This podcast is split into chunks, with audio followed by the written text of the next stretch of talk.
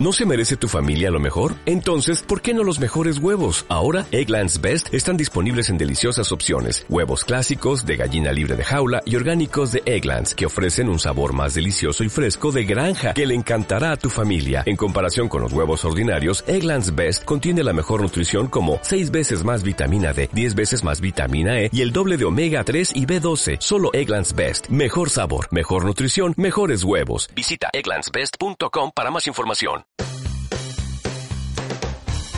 Ràdio Nova, Vilanova del Camí.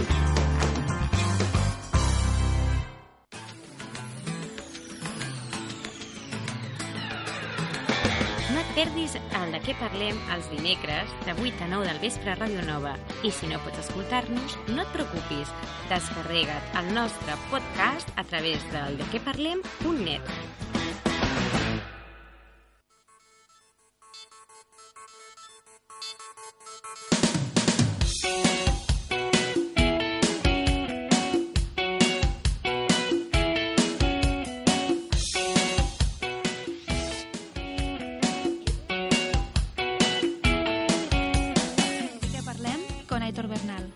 Nova.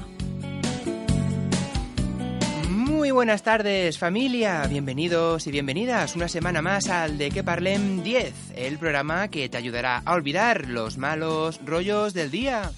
Después del parón de Semana Santa ya volvemos a estar aquí para acompañaros durante esta horita, claro que sí. Y fijaros cómo pasa de rápido el tiempo que ya estamos en la tercera y última parte de esta décima temporada del De Que Parlem. Así que, bueno, como hacemos habitualmente para estas fechas, la música tendrá más presencia aquí en el programa. Haremos rankings, recordaremos a los grupos que han ido pasando por el programa y sus temas, mantendremos las secciones mensuales como Conta Cuntat, que hoy tenemos una nueva edición, también historias del señor Strabugán y el Teu Spy, entre otras, como la previsión semanal del tiempo, que como ya sabéis, salen cada semanita.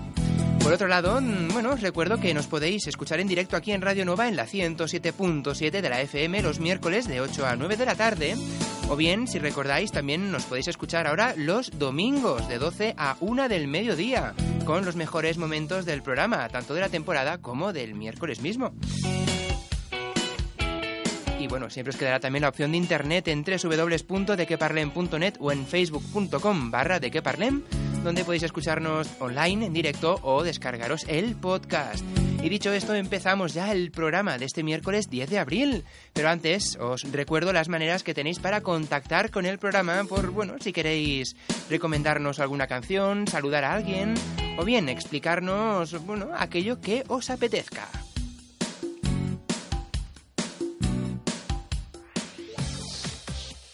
Enrédate con el de qué parlem. Facebook, facebook.com barra de qué parlem. Twitter, twitter.com barra de qué parlem o envíanos un tweet en arroba de qué parlem. YouTube, youtube.com barra de qué parlem. Podcast, de parlem.evox.com. Email, de qué parlem arroba radionova.cat o al teléfono 93 804 4202. Y recuerda, puedes encontrar toda la información del programa en nuestro blog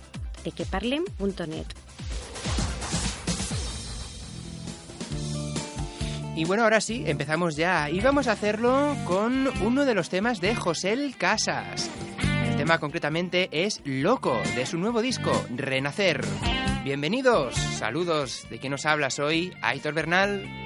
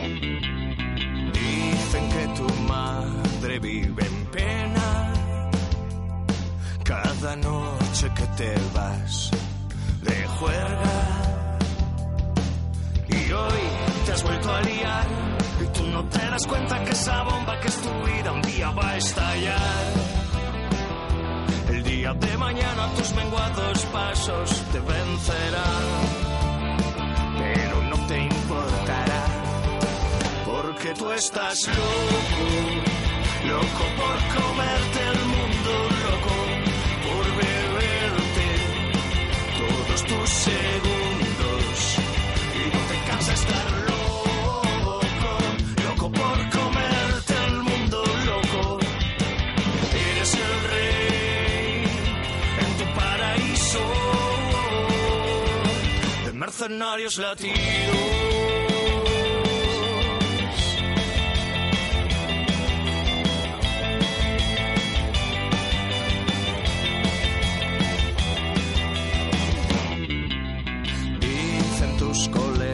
Que eres la caña. Siempre le haces suspirar a la madrugada. En su casa duerme tu novia, soñando un futuro de princesas contigo, imaginando tu cara. Pero no sabe que ese brillo de tu mirada contrariada no le traerá más que ruina. Porque tú estás loco, loco por comerte el mundo, loco por beberte todos tus segundos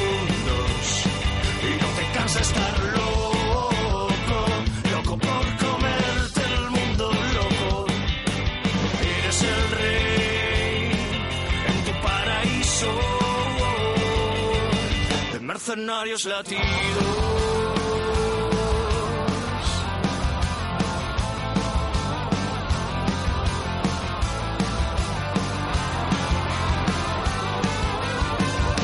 Amigo, estás loco, loco por comerte el mundo, loco por beberte todos tus segundos y no te cansa estar loco,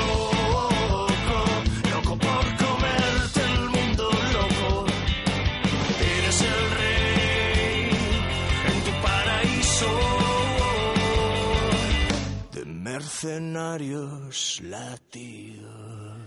Pues ahí teníamos el tema loco de José Casas. Dimecres parlem... Parlem? De què parlem?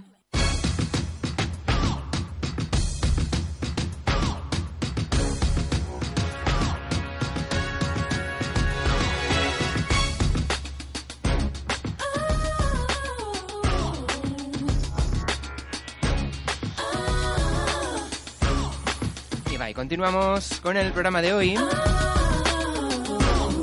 Y antes de recordar otra de las canciones o temas de, grupos que han ido pasando por aquí por el programa, hacemos un pequeño paréntesis porque quisiera hacer mención de una página de Facebook, concretamente la de Busco Treball ofereixo Treball, que podéis buscar por portaveu de Busco o entrando directamente en facebook.com barra buscotreball.ofereixo Treball. Como ya sabéis, aquí en el programa vamos dando a conocer diferentes ofertas de trabajo que podéis encontrar por la comarca, alrededores. Pues bien, en esta página es un buen sitio, una buena herramienta para encontrar muchas ofertas, no solamente de aquí de la comarca, sino también de la provincia de Barcelona, Tarragona y, alrededores.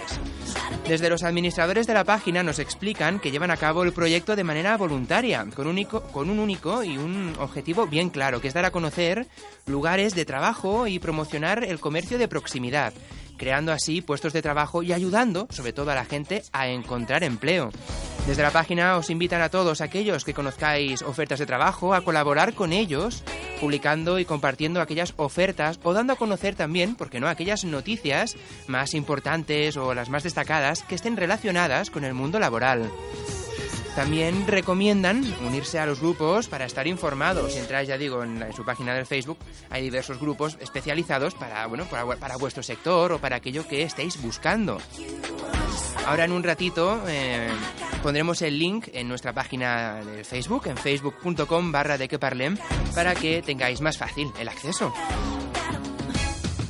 Y bueno, no podemos acabar eh, sin hablar al menos de una oferta. En esta ocasión nos centramos aquí en Vilanova del Camí, donde han abierto una plaza de técnico o técnica de servicios jurídicos a través de, bueno, del sistema concurso oposición libre. De, este- esta oposición tenéis más información en la web municipal de aquí de Vilanova y también a través de nuestro Facebook. Después, ya digo, encontraréis todos los links y toda la información. Recordar la página de Vilanova, www.vilanovadelcamí.cat.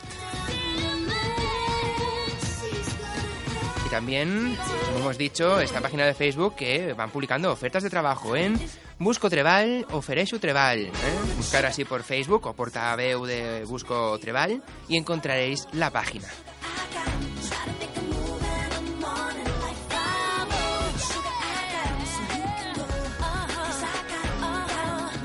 Ahora pues continuamos escuchando buena música aquí en el de que parlem. Concretamente ahora vamos a por uno de los temas de Alfenic, otro de los grupos que nos visitó esta temporada y que recuperamos hoy. Concretamente el tema es A mi aire de su álbum Cuando salga el sol.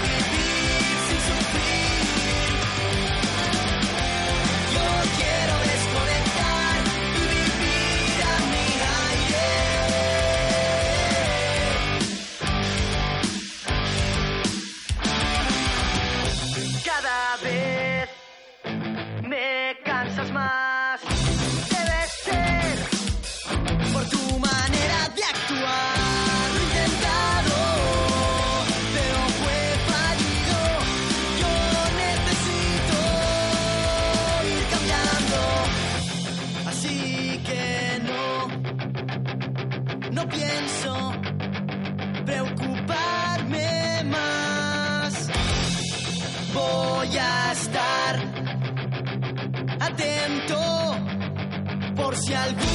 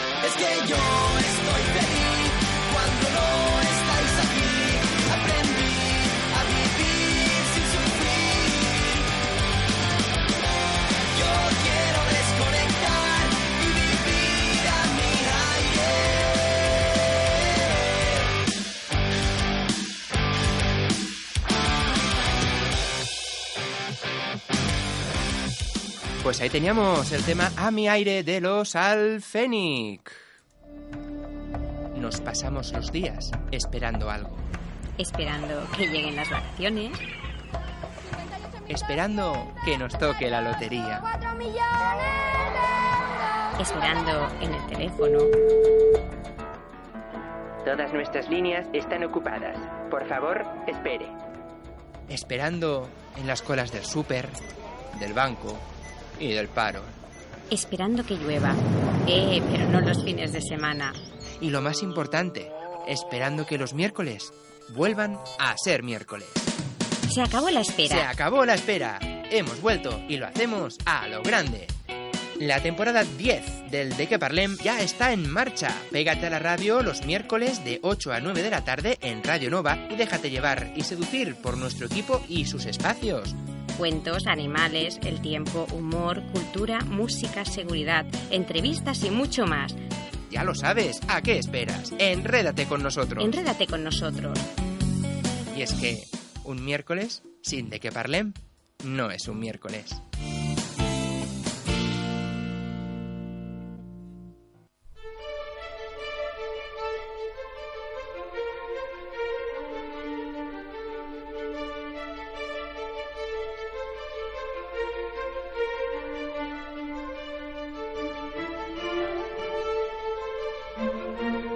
Seguro que ya has conocido la musiquilla.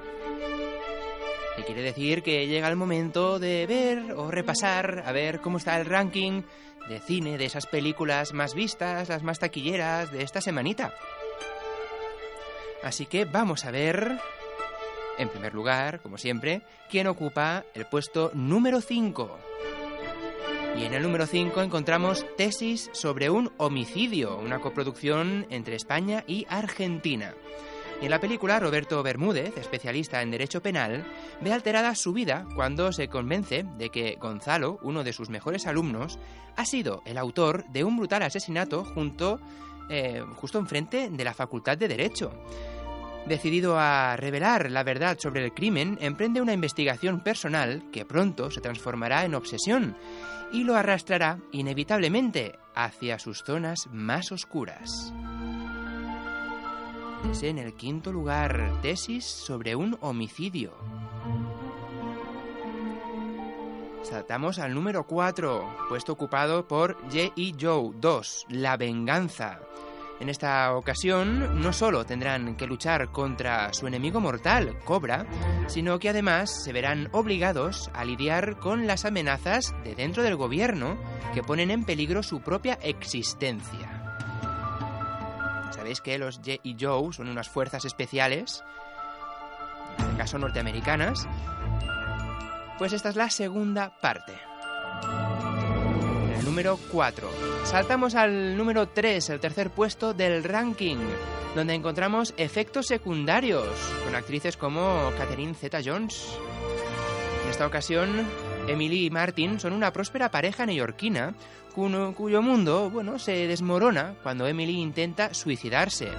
Incapaz de superar su depresión, Emily acepta seguir una nueva medicación recetada por su psiquiatra, el doctor Jonathan Banks, pensada para calmar la ansiedad. Pero el fármaco comienza a tener inesperados efectos secundarios que amenazan con destruir las vidas de todos los implicados. Esa en el número 3, efectos secundarios. Saltamos ya al número 2, que en este caso está poseída, concretamente por posesión infernal. ¿Podéis imaginar de qué va? Venga, si yo empiezo diciendo, cinco amigos se van a pasar el fin de semana en un bosque. ¿Qué le puede pasar a los cinco amigos? Pues eso mismo, cinco amigos se van a pasar eso, el fin de semana a un bosque en Tinís con el objetivo principal de ayudar a una amiga que está atravesando un problema por su adicción a las drogas. Una vez allí se refugian en una cabaña donde, bueno, para pasar la noche alejados de los peligros del denso bosque. En el transcurso, eso sí, de la velada encuentran un libro misterioso e inusual titulado El libro de los muertos. El libro está forrado con piel humana y escrito con sangre, porque en él están escritos numerosos rituales para devolver a la vida a seres malignos que se encuentran aletargados, pero sin ser conscientes de ello, cada uno de los amigos. ¿Qué pasa? ¿Lo sabéis? Claro que sí. Será poseído por fuerzas demoníacas. Todos menos uno. Pues esa es en el número 2, Posesión Infernal. Lo he dicho, cinco amigos que van a un bosque, encuentran un libro, eh, empiezan a leer rituales y los espíritus los poseen. Ya hemos visto la peli, ¿no? Y ahora saltamos ya a la cima del ranking de hoy, donde encontramos Los Croods. Y Los Croods es una película de animación centrada en la prehistoria, en donde, tras la destrucción de su hogar, una caverna en las montañas, por un gran terremoto, Grook se ve obligado a emigrar con su familia. Mientras avanzan por un mundo desconocido, aterrador y lleno de fantásticas criaturas, se encuentran con un nómada de mente abierta que los deja a todos fascinados, sobre todo a la hija de Jung. Está en el número uno, Los Croods, cine para toda la familia. Me llamo Ip y esta es mi familia, los Croods. Ah, llevamos una eternidad en esa cueva. Tres días no es una eternidad. Con esta familia lo parece. Mamá, nos marchamos. ¿Mamá? ¡Sigo viva! Otro día será. Nunca hemos podido explorar el mundo exterior por culpa de la única norma de mi padre. Lo nuevo siempre es peligroso. Nunca pierdas el miedo. Lo que no sabíamos era que nuestro mundo estaba a punto de cambiar. ¡A la cueva!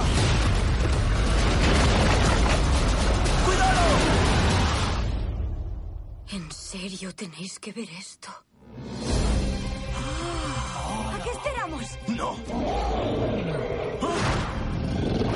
¿A qué esperamos?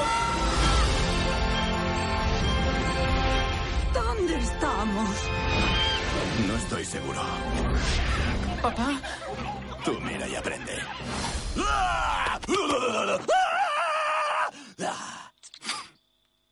Muy bien, papá, ese es, dale. ¡Oh, qué marcha lleva! ¡Me encanta! Soy Guy. Y este es Correa. Cocina, conversa, navega. Y también me sujeta el pantalón. Hay que marcharse de aquí. El mundo se acaba. ¿Qué? Todo lo que tenemos bajo los pies desaparecerá. Yo lo llamo el fin.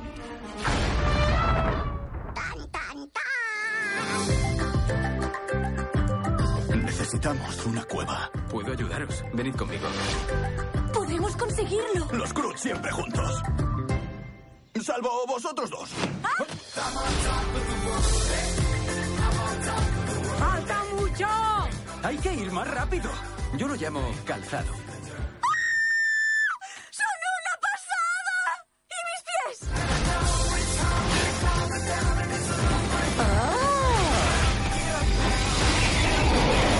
¡Una cueva! Todo el mundo dentro. ¡Eh! Esta cueva tiene lengua. ¡Alucinante!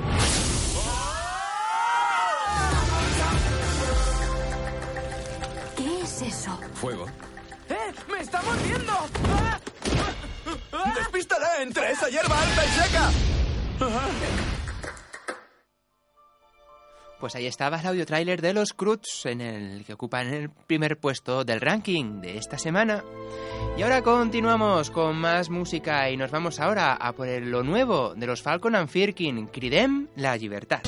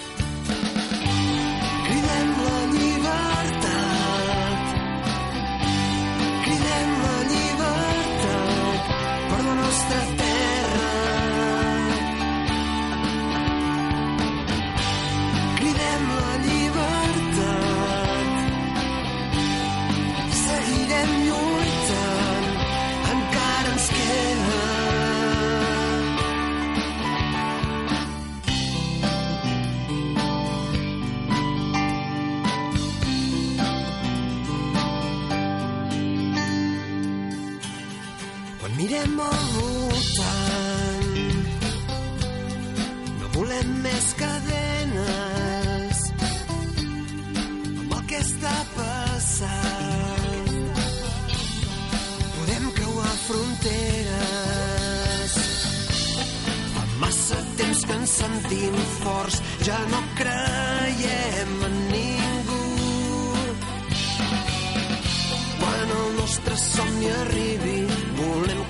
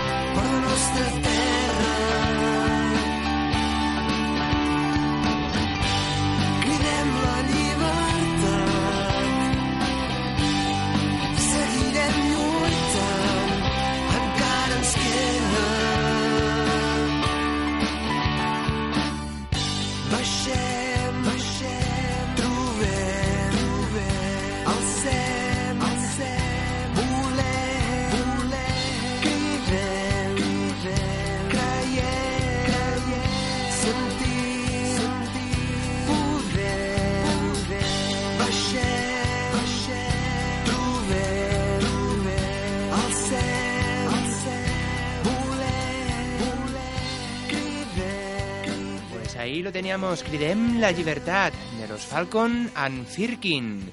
Y ahora, cuando son las ocho y media o quedan unos diez segunditos o así, vamos ya a lo que he comentado al principio del programa de hoy, a una nueva edición de Conta Cuntat con Tania Farré. Hoy con el cuento La rateta que escumbraba la escaleta. Vamos a ello. Et perdis el de què parlem els dimecres de 8 a 9 del vespre a Ràdio Nova. I si no pots escoltar-nos, no et preocupis. Descarrega't el nostre podcast a través del dequeparlem.net.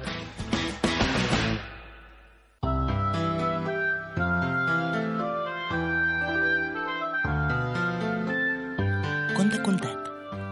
La rateta que escombrava l'escaleta.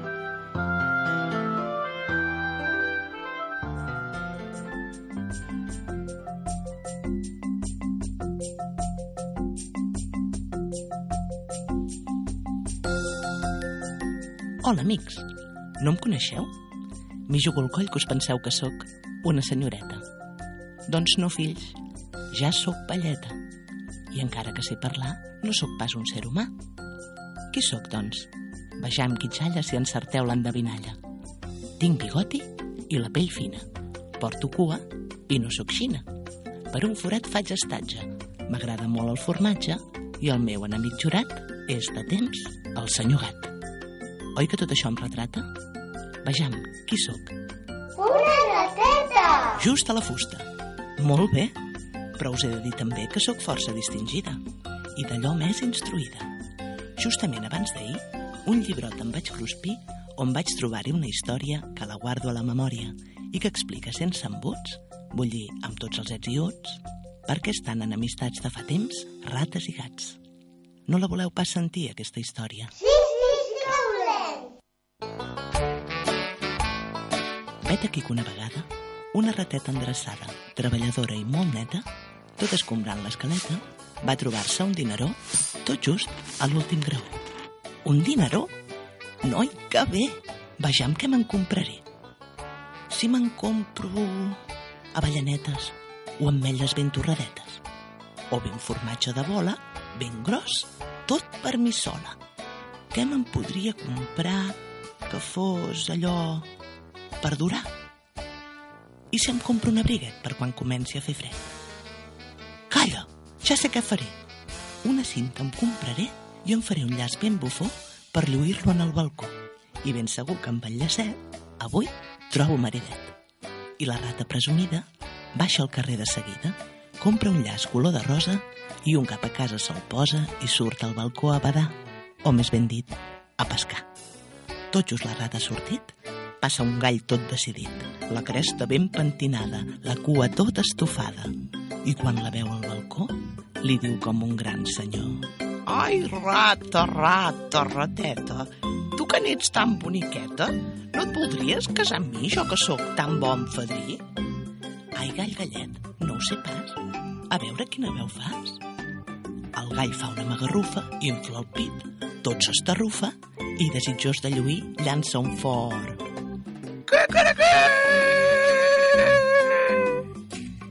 Amb tu no em casaré pas, que no ho sents? Quins galls que fas? Amb la cresta desmaiada i la cua desinflada, tot escorregut, el gall se'n va corrent carrer avall, mentre per l'altre costat arriba un ruc, tot mudat, i així que veu la rateta, li comença a fer l'aleta.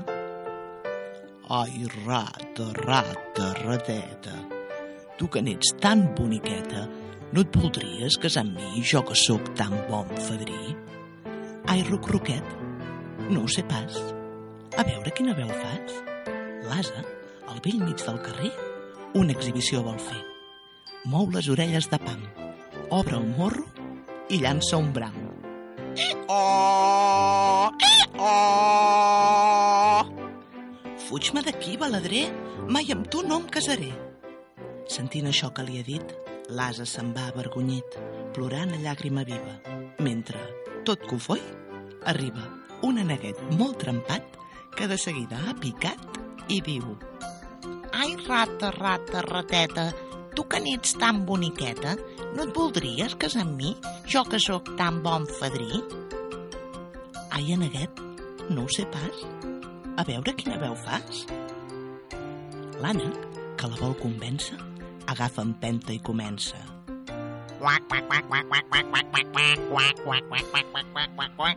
I diu rient la rateta, si sembles una trompeta. Ai, pobre neguet, on vas amb aquesta veu de nas? Sentant desconsolat, la neguet ja se n'ha anat carregat amb la carbassa. I heus així que llavors passa un porquet tot rodonxó que es planta sota el balcó i diu Ai, rata, rateta, tu que n'ets tan boniqueta, no et voldries casar amb mi? Jo que sóc tan bon fadrí. Ai, Garrinet, no ho sé pas. A veure quina veu fas. El porquet vol quedar bé i ell que li comença a fer... La rata riu que riuràs. Amb mi no et casaràs pas. Qui voldria per marit un que ronca dia i nit? Veient marxar el garrinet, pensa la rata.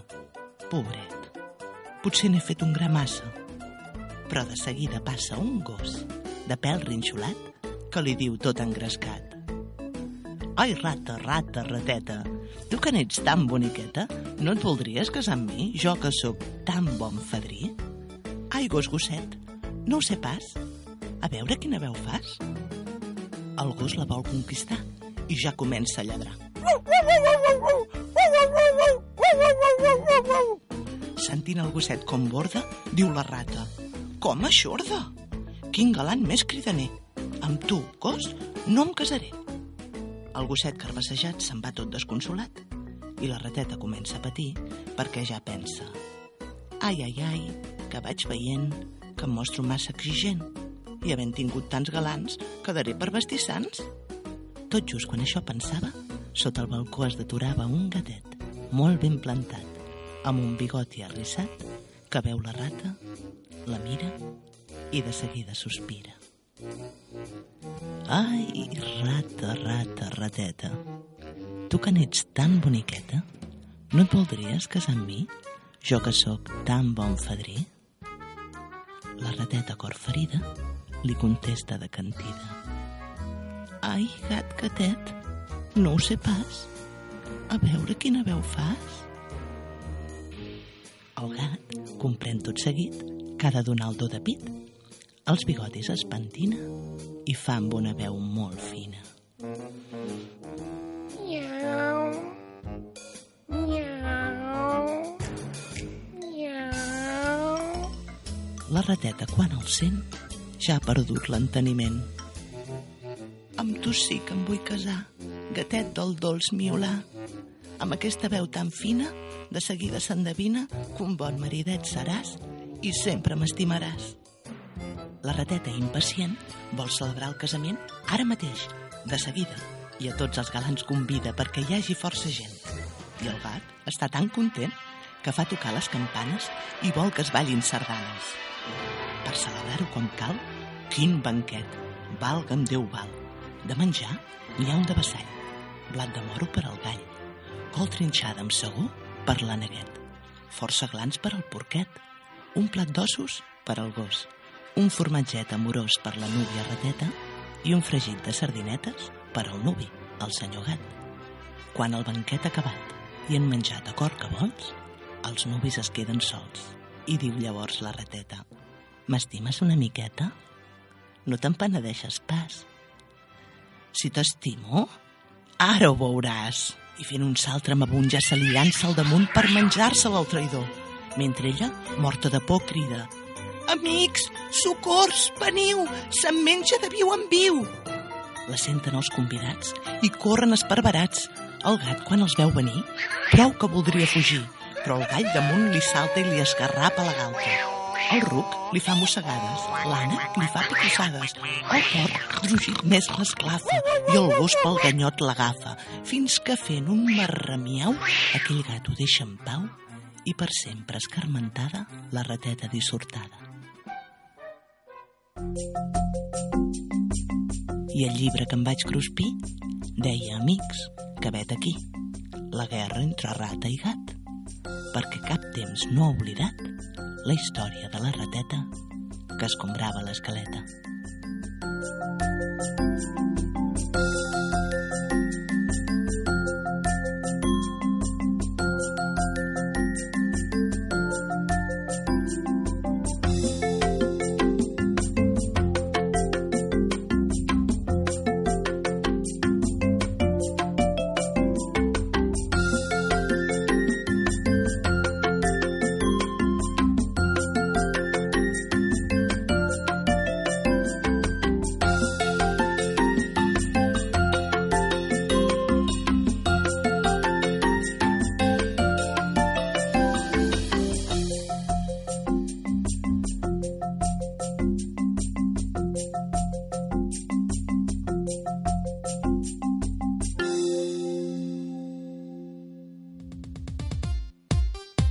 Escucha el De qué parlem los miércoles de 8 a 9 de la tarde en Radio Nova, la radio de Vilanova del Camí. Y si no puedes sintonizarnos, no te preocupes, descárgate el podcast del programa a través de dequeparlem.net.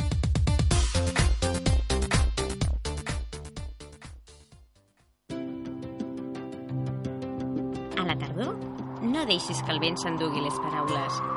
A l'hivern, no deixis que el fred i la pluja et facin malbé els teus plans. Primavera, no t'adormis i viu el moment. I a l'estiu, protegeix-te del sol i no desconnectis. Escolta la previsió del temps cada dimecres en directe al De què parlem? L'Observatori de Pujalt t'ofereix aquest espai.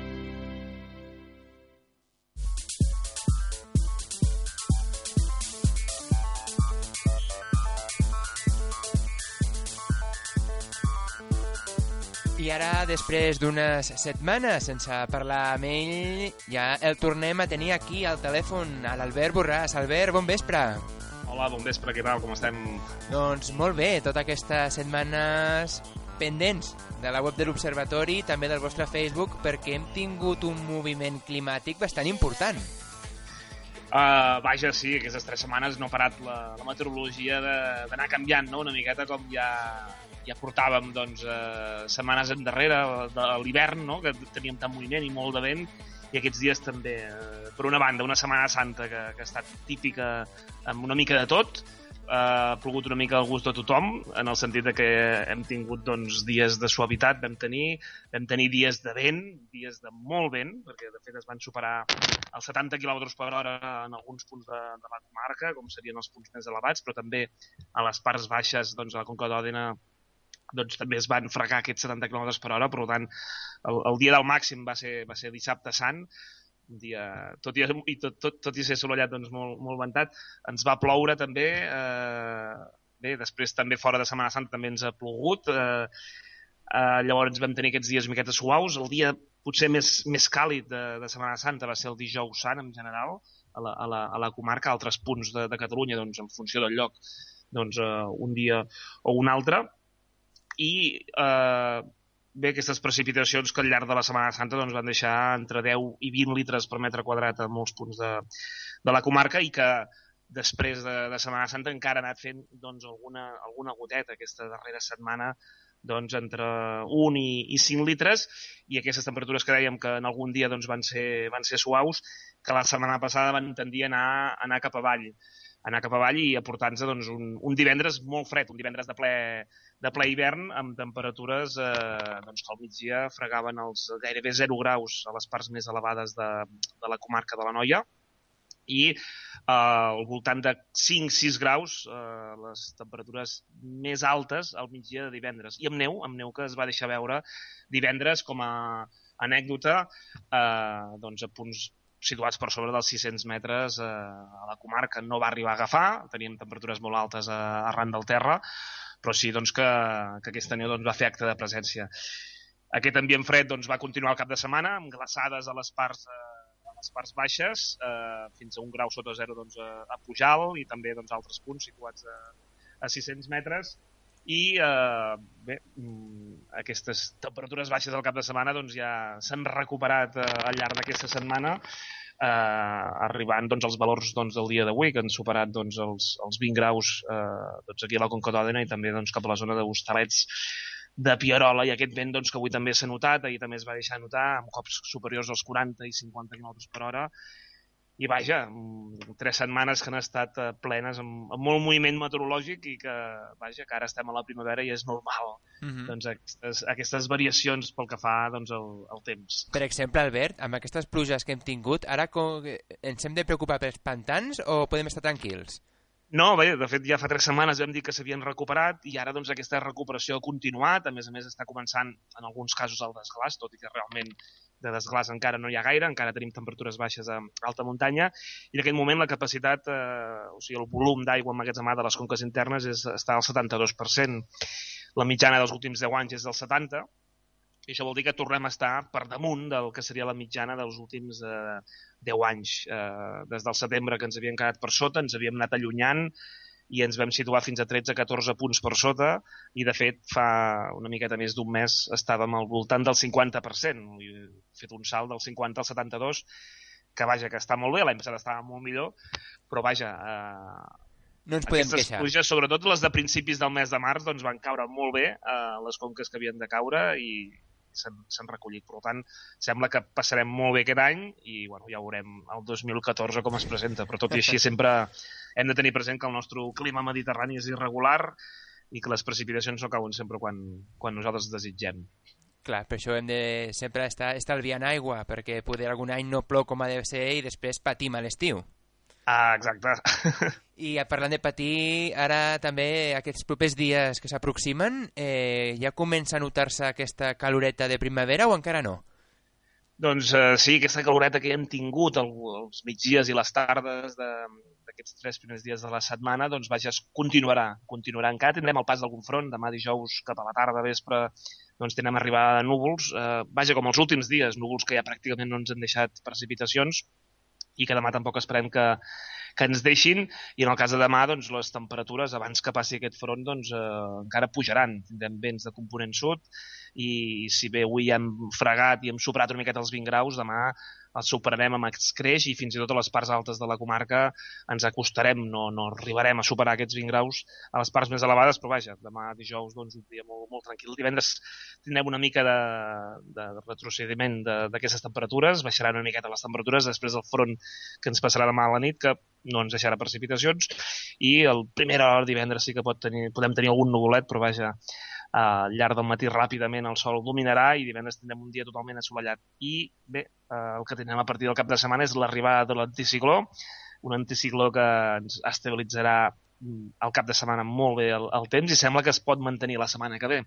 Pel que fa a les temperatures, dissabte i diumenge tornarien a remuntar després d'aquesta reculada de divendres i es quedarien per sobre dels 20 eh, dels 20 graus fins i tot a les parts més altes de la comarca. Per tant, estem parlant d'ambient bastant, bastant suau pel que fa doncs, a aquest cap de setmana de mostra eh, a Igualada, doncs vaja, sembla que les activitats no corren perill i a més a més tindrem unes temperatures que seran molt suaus i no seran tan elevades com les que vam tenir fa dos anys, que a principis d'abril ja arribàvem als 30. En aquest cas estem parlant de, de valors que aquí a la Conca doncs, estaran al voltant dels 23, 24 graus, fins i tot 25 de cara a diumenge. I això, com hem comentat, la setmana que ve sembla que no ha d'haver gaires canvis i, i vaja, les precipitacions sembla que s'allunyen de moment, com a mínim pel que fa a una setmana vista. Molt bé, doncs, bueno, és el que comentaves abans, ja comença aquest temps de, bueno, de primavereta, no? Que un dia plou, els altres fa bonança i, bueno, així estarem tota la primavera, suposo, també, que seria el normal. Sí, vaja, que, que tinguem ara aquesta bonança i aquesta absència de precipitacions no vol dir que després a eh, l'última quinzena o l'última de dies del mes d'abril doncs, tinguem una altra reculada de les temperatures, vaja, seria, seria normal no? i que arribessin precipitacions com el mes d'abril doncs, és dels mesos més, amb més precipitació aquí a la comarca, per tant, Clar. bueno, seguint. la setmana que ve veurem si hi ha, hi ha canvis en aquest sentit o, vaja, o ja es vol quedar aquest anticiclo per, per dies. bueno, i amb aquest anticiclo que tenim, Albert, eh, com teniu les activitats allà a l'observatori? Teniu a curt termini o a llarg termini?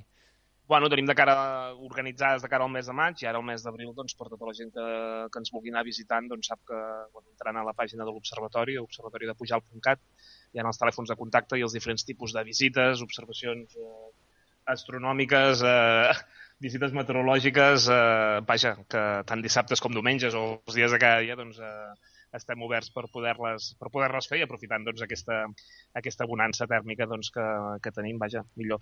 De cara al 4 de maig seria la primera que tenim programada, el dissabte 4 de maig, que ens vindrà l'agrupació astronòmica de Barcelona, i farem una, una observació astronòmica amb ells i a més a més aprofitarem per fer un curs eh, express d'astronomia eh, a partir de les 7 de la, de la tarda. Primer farem una mica teoria, amb algun experiment i després farem l'observació.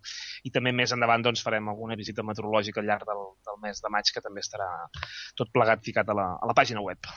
Molt bé, la tornem a recordar. És www.observatoridepujar.cat i també al vostre Facebook, al Facebook de l'Observatori, on anem també penjant les informacions, els pronòstics i vídeos també. Exacte, tot plegat. Uh, Facebook, que diríem, és on, on podem, si la gent està connectada, doncs on pot anar veient l'activitat cada dia, doncs de, si hi ha canvis a nivell meteorològic, sempre cada dia intentem anar posant una miqueta l'evolució. Molt bé, doncs Albert, si et sembla ho deixem ja aquí, la setmana que ve parlarem més i encara que ens queda pendent aquell tema de parlar de, de les diferents formes dels núvols o com els podem identificar, un minicurs aquí comprimit. mirarem d'anar ficant cada setmana algun, una petita part, però vaja, aquesta setmana serà la setmana que ve. Molt bé. Doncs res, Albert, que vagi molt bé la setmana i parlem dimecres vinent. Igualment, adeu.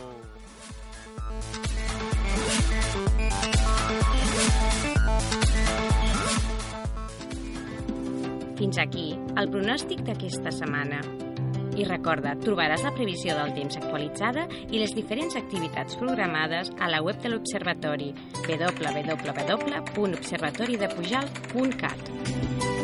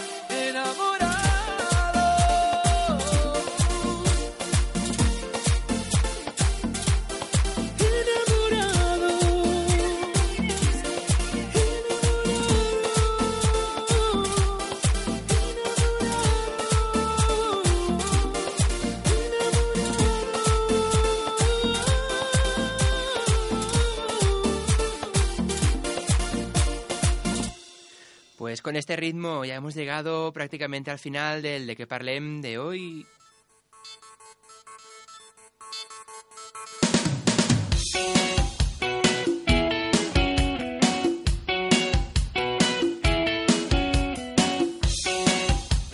Y bueno, prácticamente no, es que ya hemos llegado al final del programa de hoy. Y bueno, como ya sabes, pues te invito a que vuelvas a escuchar el programa a través de nuestro podcast que tienes disponible en nuestro blog en www.dequeparlem.net y en nuestro Facebook, facebook.com barra dequeparlem. Y ahora, bueno, pues también puedes volver a escuchar eh, los mejores momentos del programa los domingos de 12 a 1 del mediodía, nada más. Nos escuchamos de nuevo el miércoles que viene aquí en directo, eh, de 8 a 9 de la tarde en la 107.7 de la FM en Radio Nova. Así que bueno, nada más, saludos de quien os ha hablado. Soy Aitor Bernal, que tengáis todos y todas una buena semana. Y recuerda, un miércoles sin de que parlem no es un miércoles. Y ahora, para despedirnos, vamos a escuchar lo nuevo de Justin Timberlake, Mirrors. Hasta la semana que viene, adeu.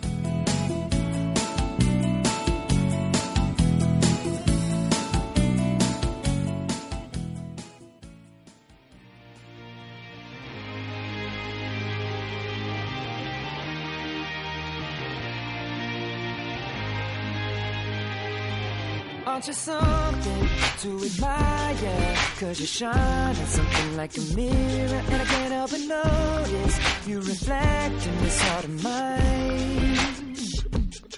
If you ever feel alone And the glare makes me hard to find Just know that I'm always very loud on the other side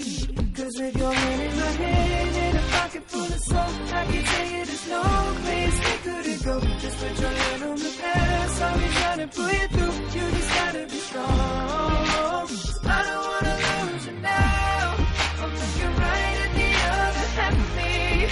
The biggest the set in my heart is space,